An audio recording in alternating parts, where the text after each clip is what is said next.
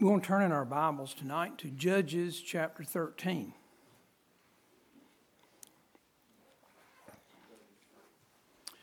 Judges chapter 13.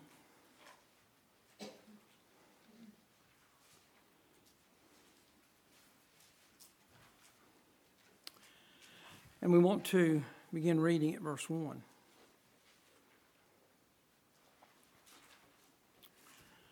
And the children of Israel did evil again in the sight of the Lord. And the Lord delivered them into the hands of the Philistines forty years.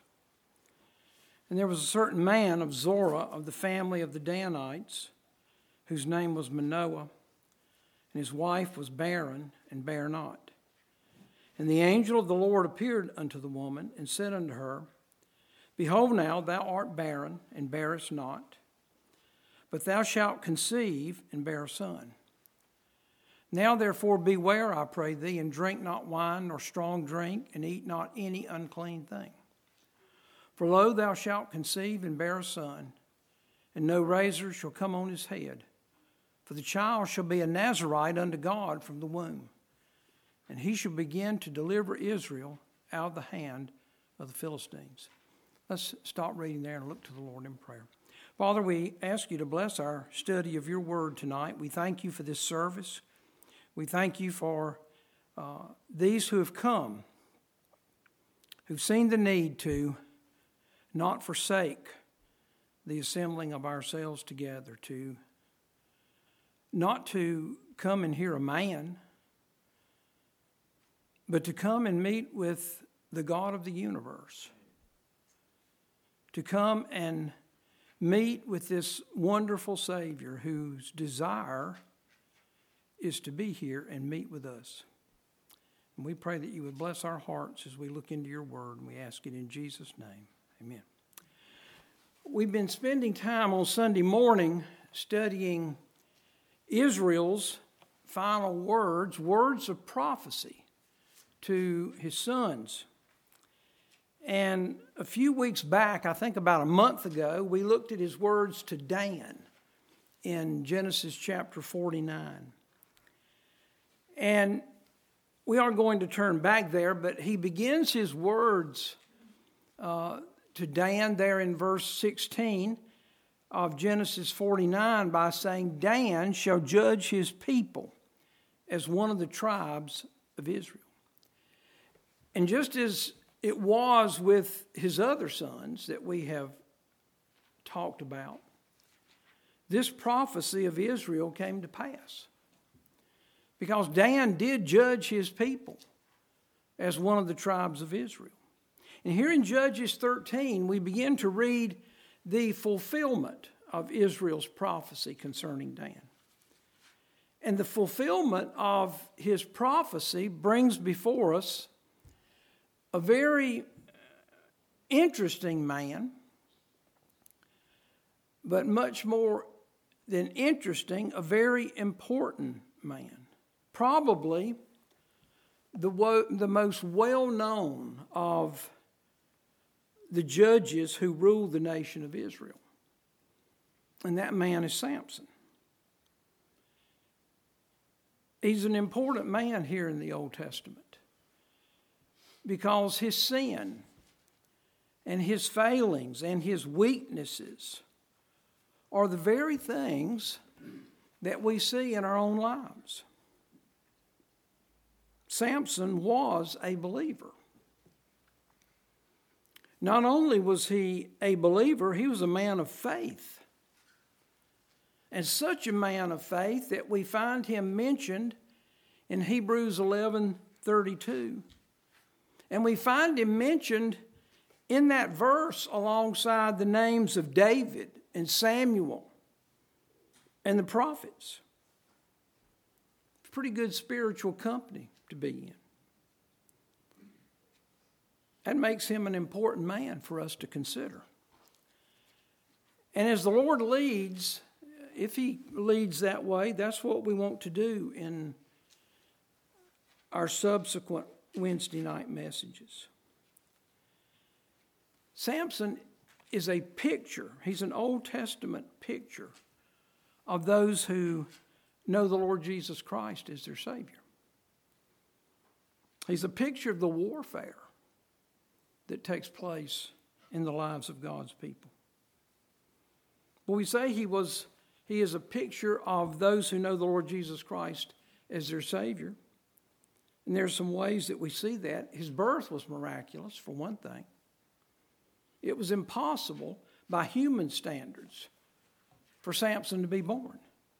His mother was barren, sterile is one of the meanings of that word, barren, which means her womb was lifeless and dead. But the angel of the Lord, who is none other than the Lord Jesus Christ, and we know that because Manoah, the husband of this barren woman, says in verse 22 concerning this angel of the Lord, We have seen God.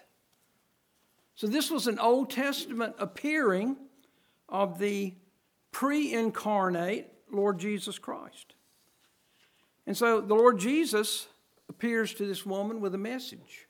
It's a message of life, it's a message of hope. Thou art barren, but thou shalt conceive. If we think about it, that's the message of the gospel. Thou art barren you have no life in you. You're dead in trespasses and sins. Barren is our spiritual condition before God. But God says, Thou shalt conceive. And how is it that conception can take place? How is it that life can, can be conceived in a dead and lifeless body? It takes place by the power of the Spirit of God as the Holy Ghost comes upon us and moves upon the face of the waters of the Word of God and convicts us, reproves us, shows us our sin and our need, shows us the judgment and wrath of God under which we're living, and the righteousness that can only be had in the Lord Jesus Christ. And when we humble our heart and we turn from our sin and we turn in faith to the Lord Jesus. The very life of Christ is conceived in us, and we're born again by the power of God. Thou art barren, but thou shalt conceive. That's the miracle of salvation. And it's pictured to us here in the birth of Samson. And so the Lord tells this woman that she's going to conceive and bear a son. Now look at verse 4. Now, therefore, beware, I pray thee, and drink not wine nor strong drink, and eat not any unclean thing. The Lord is giving this woman instructions concerning her prenatal care. And the instructions cover what she is not to drink, covers what she is to eat. She's not to drink any alcohol during her pregnancy. Now, that is not to suggest that it's okay to drink alcohol after the baby is born. I want to make that very plain. God is very plain in His Word in Proverbs chapter 20 and Proverbs chapter 23, just to name a couple of places, about His standard and his standard is complete abstinence from alcohol.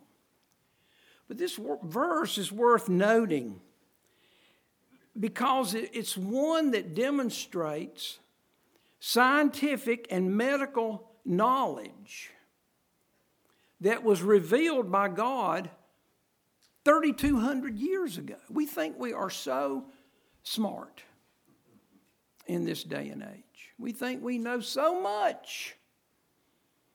God knew it 3,200 years ago and beyond. He knew it in eternity past.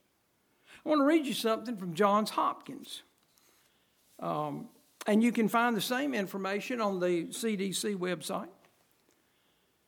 Alcohol and pregnancy, the risk involved with alcohol use during pregnancy.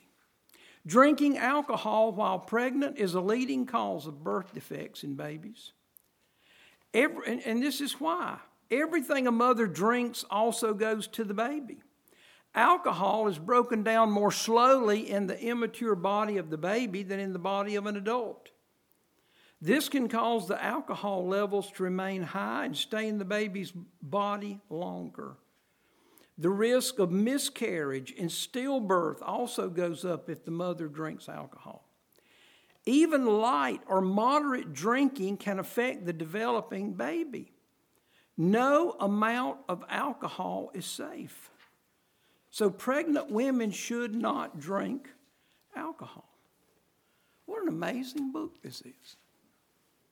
Written by our amazing Creator who fearfully and wonderfully created us and who is jealous, jealous of the protection of his creations in the womb from the moment of conception. I just find that verse to be a very interesting verse, verse 4. In verse 5, God gives this mother instructions concerning her son. For lo, thou shalt conceive and bear a son, and no razor shall come on his head. For the child shall be a Nazarite unto God from the womb, and he shall begin to deliver Israel out of the hand of the Philistines. Samson was to be a Nazarite unto God from the, from the womb. We read about the Nazarite vow in Numbers chapter 6. And that vow was a vow of separation unto the Lord. And what we see in Samson's, Samson's life is that he was to be a Nazarite unto God from the womb. He was to be separated unto the Lord from the day of his birth to the day of his death. He was to be in complete and total submission to the Lord all the days of his life. Now, that's true of us if we're saved. God's will for us, from the moment that we're conceived by the power of the Spirit of God, from the moment that we are born again, is that we be separated unto God from the day of our birth to the day of our death. We're all the time thinking about what is the will of God? Where can I find the will of God? What is it? The Bible is full of the will of God. And one of the places is 1 Thessalonians chapter 4 and verse 3. For this is the will of God, even your sanctification. That word sanctification means to separate, it means to set apart for God. So, the will of God for our lives as believers is the same as it was for Samson that we be a Nazarite unto God from the womb, that we be separate unto the Lord from the moment that we're saved. Now we notice something else in verse 5. The visible manifestation of the fact that Samson was a Nazarite was that no razor was to come on his head. Now, I'd like for you to turn back to Numbers chapter 6. Numbers chapter 6, because we do want to look at a little bit about this vow of the Nazarite. Numbers chapter 6 and verse 1. And the Lord spake unto Moses, saying, Speak unto the children of Israel, and say unto them, When either man or woman shall separate themselves to vow a vow of a Nazarite, and here's the purpose of it to separate themselves unto the Lord.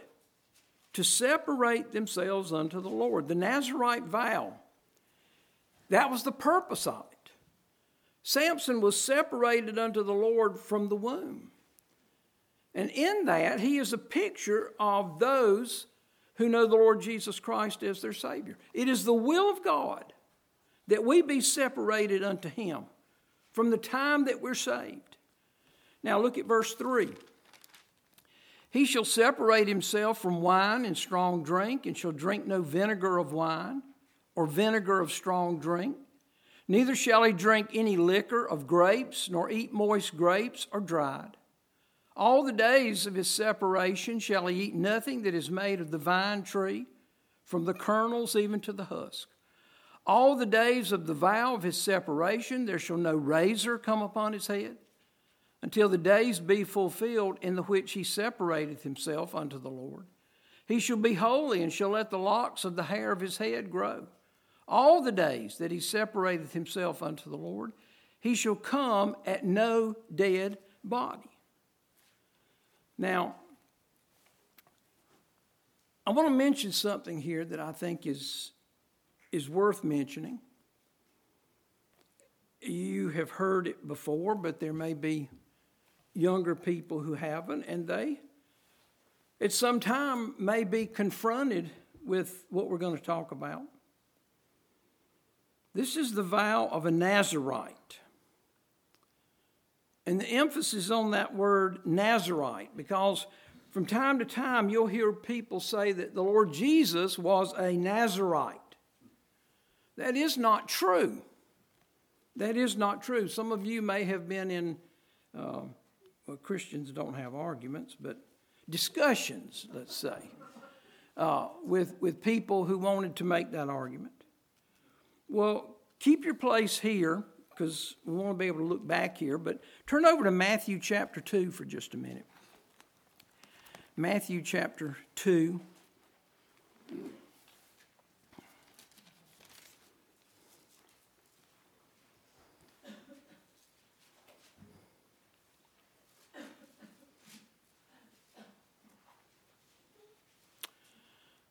Look at verse 23.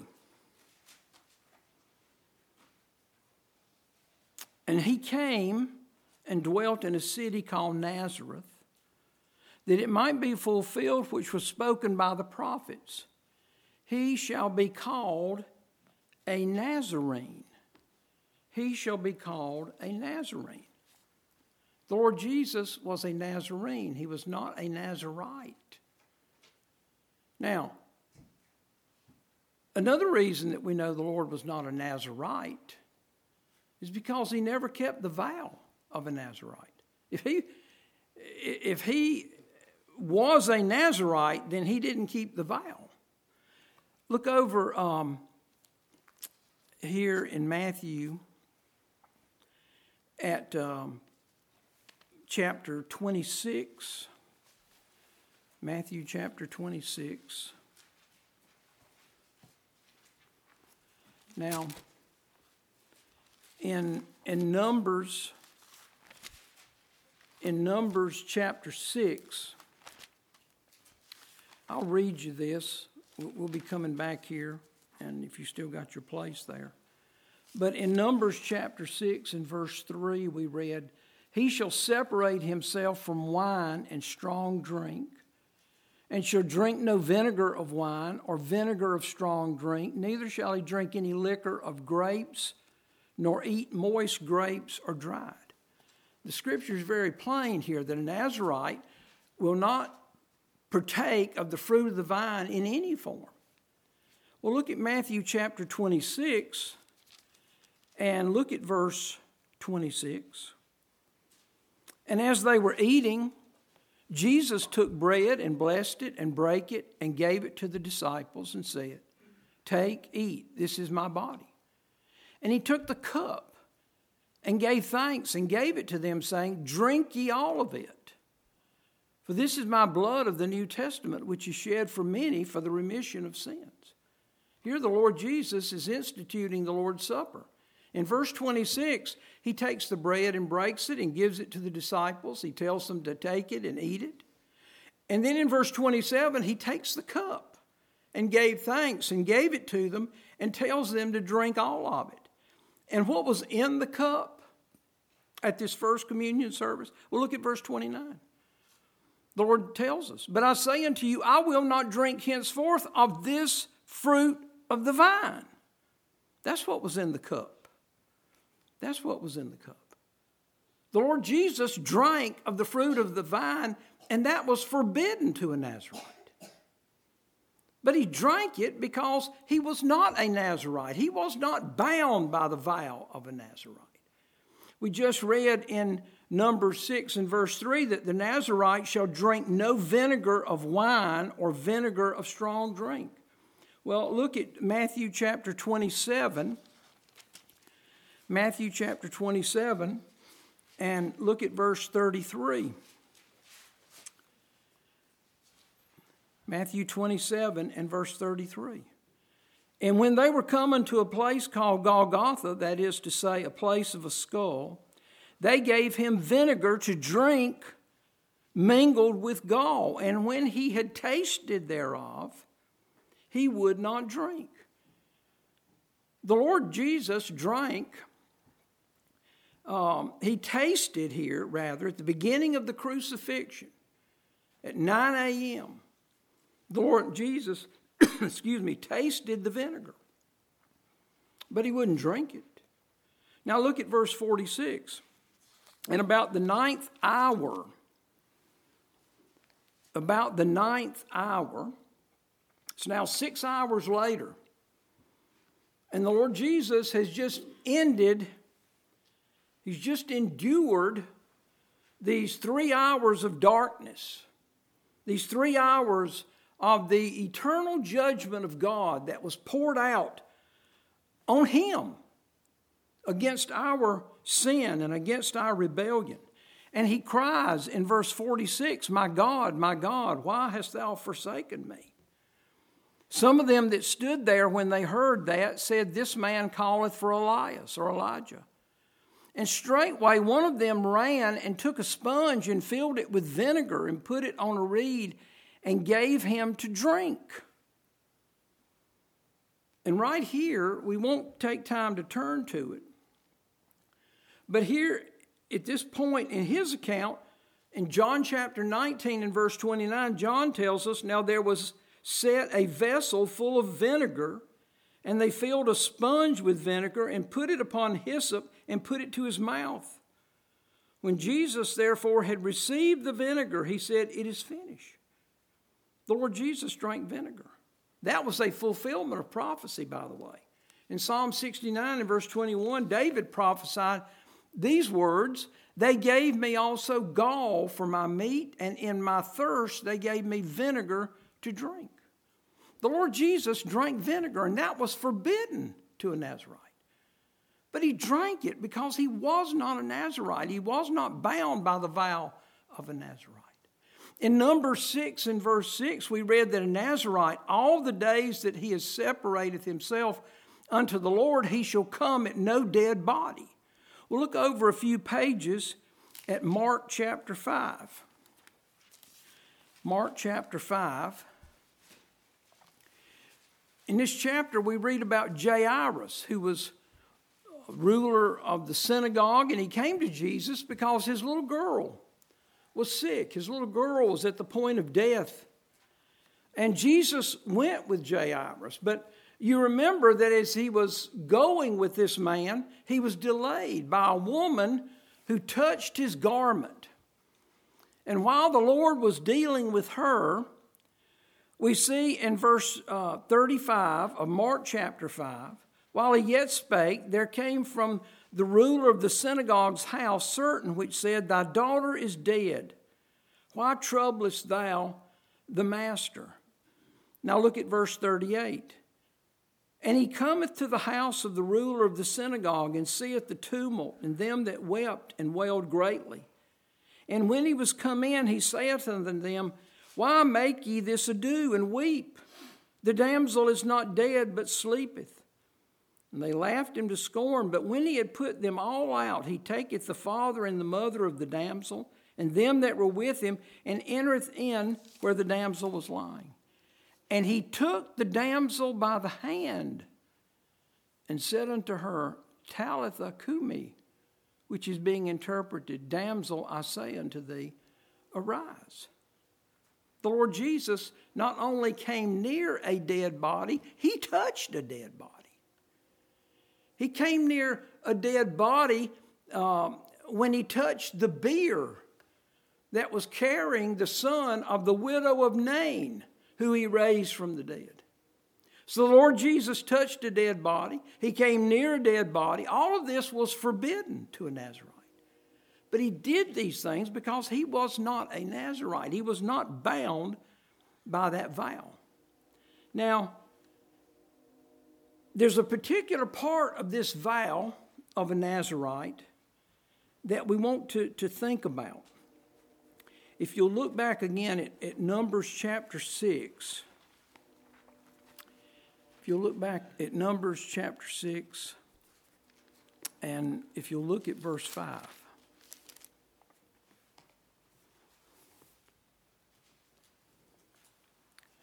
All the days of the vow of his separation, there shall no razor come upon his head. That's what the Lord told Samson's mother concerning her son. And the reason we want to think about this is it gives us an opportunity to talk about hair, to talk about men's hair. That's important, I think, for us to, to think about. Starting back in the late 60s, into the 70s, and really since that time, long hair has been and, and is to some degree today in style, even among believers. And one of the arguments that you hear in defense of a Christian man having long hair was that this idea that, well, Jesus was a Nazarite, so he had long hair. Well, we've seen from the scriptures that he was not a Nazarite. The Lord Jesus drank of the fruit of the vine. He drank vinegar. He touched a dead body. He came near a dead body. He did nothing that a Nazarite was supposed to do. And that includes having long hair. Folks, Jesus did not have long hair. And want to see two reasons for that. The first reason is here in verse 5.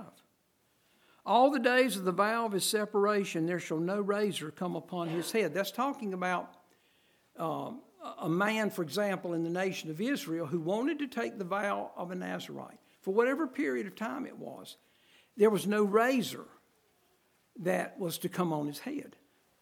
The only time that a razor did not come upon the head of an Israelite is during the length of time of this Nazarite vow unto the Lord. Now, I'll tell you what that means. It means that short hair was the norm in Israel. Unless a man was under a Nazarite vow, then the razor came upon his head on a regular basis to keep his hair short. And again, I would, would remind you that the Lord Jesus was not a Nazarite. And if we need any further proof, look what happened when the days of a Nazarite's vow were fulfilled in verse 18. And the Nazarite shall shave the head of his separation at the door of the tabernacle of the congregation, and shall take the hair of the head of his separation and put it in the fire which is under the sacrifice of the peace offerings. When the days of his separation were ended, he cut his hair. He cut his hair back to the length that it had been before the vow short. Short. This is the first reason that we know that Jesus didn't have long hair. Short hair was the norm in Israel. The second reason that we know that Jesus didn't have long hair is found in 1 Corinthians chapter 11 and verse 14. Doth not even nature itself teach you that if a man have long hair, it is a shame unto him? Folks, the Lord Jesus never, never did anything that was a shame unto him. He never did anything that was a shame to his Father. He said in John 8 and verse 29, For I do always those things that please him. He was completely obedient to every word of this book. And so when, when, when, when the scripture says, Doth not even nature itself teach you that if a man have long hair is a shame unto him? The Lord Jesus Christ did not have long hair. We can say that on the authority of the Word of God. Now, I'd like to take a moment and say something about men and long hair, if I may. Because some of you parents are going to have to fight this battle with your sons one day. And you need to be equipped for the battle. We mentioned 1 Corinthians 11 14. Doth not even nature itself teach you that if a man have long hair, it is a shame unto him?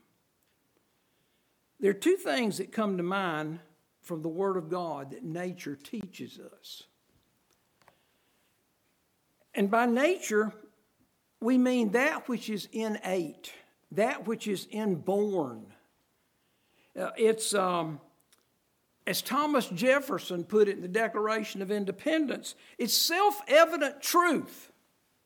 Truth that we are born knowing. We have to be educated out of self evident truth. I was talking to a former student here. This is just a little side thing, but it sort of fits in with what we're saying, what we're talking about. And, and this former student said, You know, we, we used to sit in chapel and listen to Mr. Creech. And his point was, we really didn't appreciate it like we should have. But you know what he said? He said, Mr. Creech is exactly right. He said, if you don't have Christ, you don't have anything. And he talked about how our worldview, when your worldview is under attack, then you're in trouble. Well, our worldview, if you think about it, God puts a worldview into us. You don't have to teach children and argue with children. When you tell them in the beginning God created the heaven and the earth, they believe that. They accept that. It's, it's self evident truth. It's even in children that they have been created by God. Well, there are two things that the Bible says that nature teaches us. One is the distinction between men and women. At the beginning, God made them male and female. And so by nature, we know our roles. By nature, we're heterosexuals. And so, therefore, as we learn in Romans 1 26 and 27, when women change the natural use of the woman, and when men burn in their lust one toward another, it is against nature. It's against nature. The other that tells us something, by the way, about the depth of the rebellion of the society that we're living in. The other thing that the Bible says is against nature is long hair.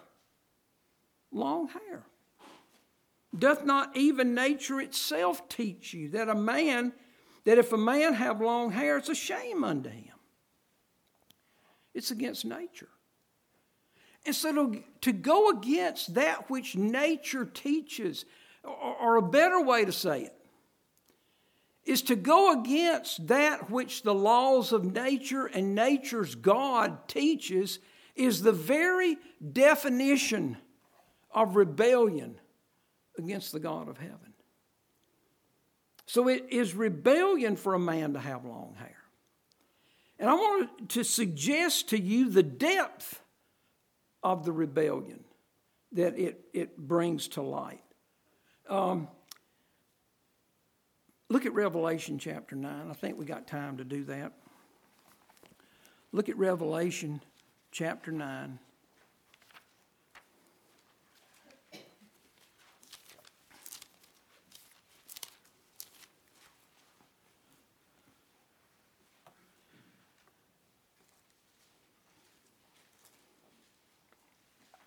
Revelation chapter 9, we read about the fifth of the seven trumpet judgments.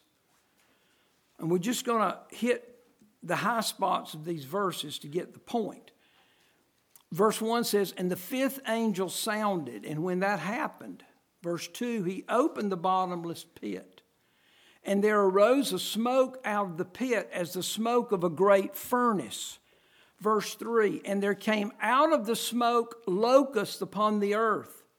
Now listen to verse 7. Look at verse 7. And the shapes of the locusts were like unto horses prepared unto battle, and on their heads were as it were crowns of gold. Listen. And their faces were as the faces of men, and they had hair as the hair of women. The rebellion of men wearing long hair is rebellion that comes from the very pit of hell. One other thing about this. After Paul says in, in 1 Corinthians 11 and verse 14, does not even nature itself teach you that if a man have long hair, it's a shame unto him? He says in verse 16, But if any man seem con- to be contentious, argumentative, if any man wants to argue about long hair, and you know one of the, the, the, argument, people think they're so clever, they'll pull this one out and think, oh, you've never heard this one before. How long is long? How long is long? Listen, Paul says, we have no such custom. In other words, he says, look, we aren't going to argue about this. We don't have a custom of arguing about the Word of God without controversy.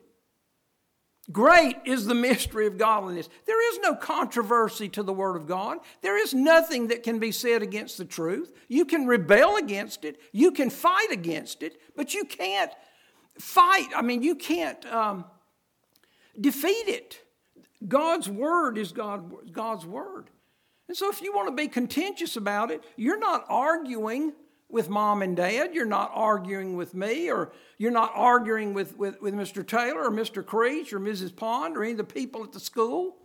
You're arguing with, with God. You're in rebellion against Him. Now, let's go back to Judges 13, because um, there's, there's one other point here. Judges chapter 13. Samson was a man with long hair.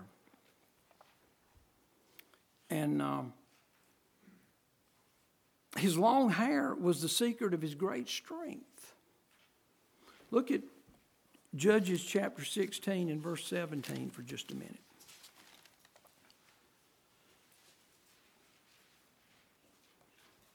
Notice what Samson tells Delilah. Delilah. He is laying his head in Delilah's lap and he's pouring his heart out to her. Verse 17. Well, let's read verse 16. It came to pass when she pressed him daily with her words and urged him so that his soul was vexed unto death, that he told her all his heart and said unto her, There hath not come a razor upon my head, for I've been a Nazarite unto God from my mother's womb.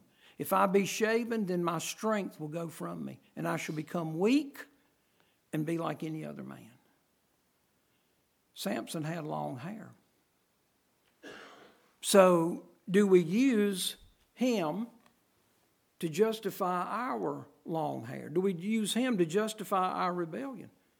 God forbid. It's not why he's here in the book. He's here to teach us a critical spiritual lesson about living the Christian life.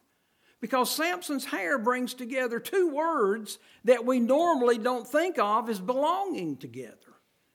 Hair in the Bible is a symbol of glory, but long hair for a man is a shame. So in this man Samson, we see these two things glory and shame.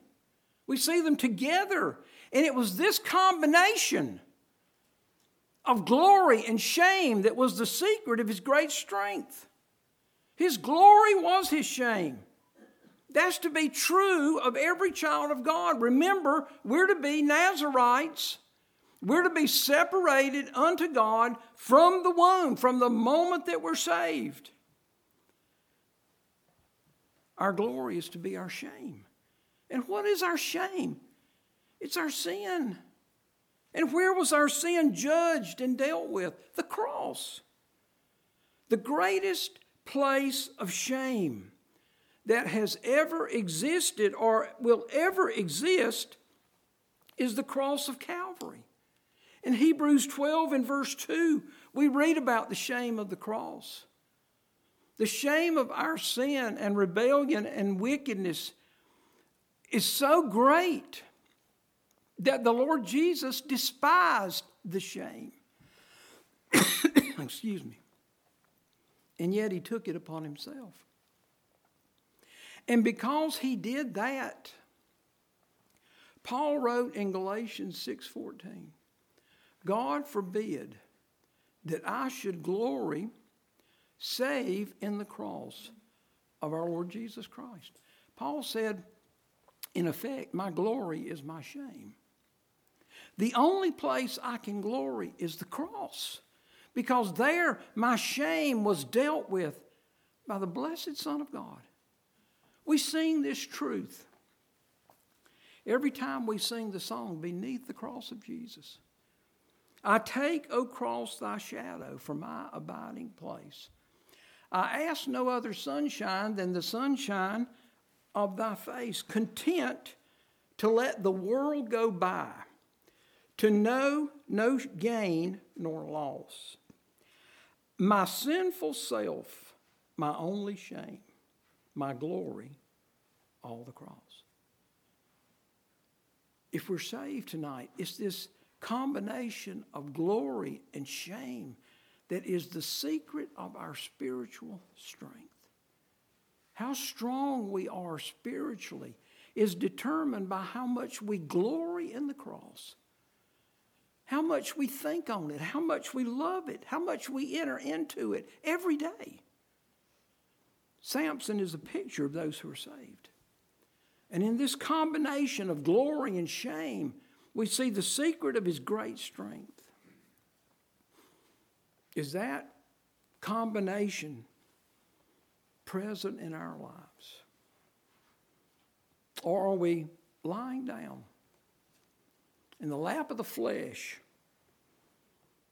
as Samson did in Delilah's lap and allowing our own deceitful heart to shave us, to shave our heads, to shave and take away our glory in the cross and rob us of our spiritual strength.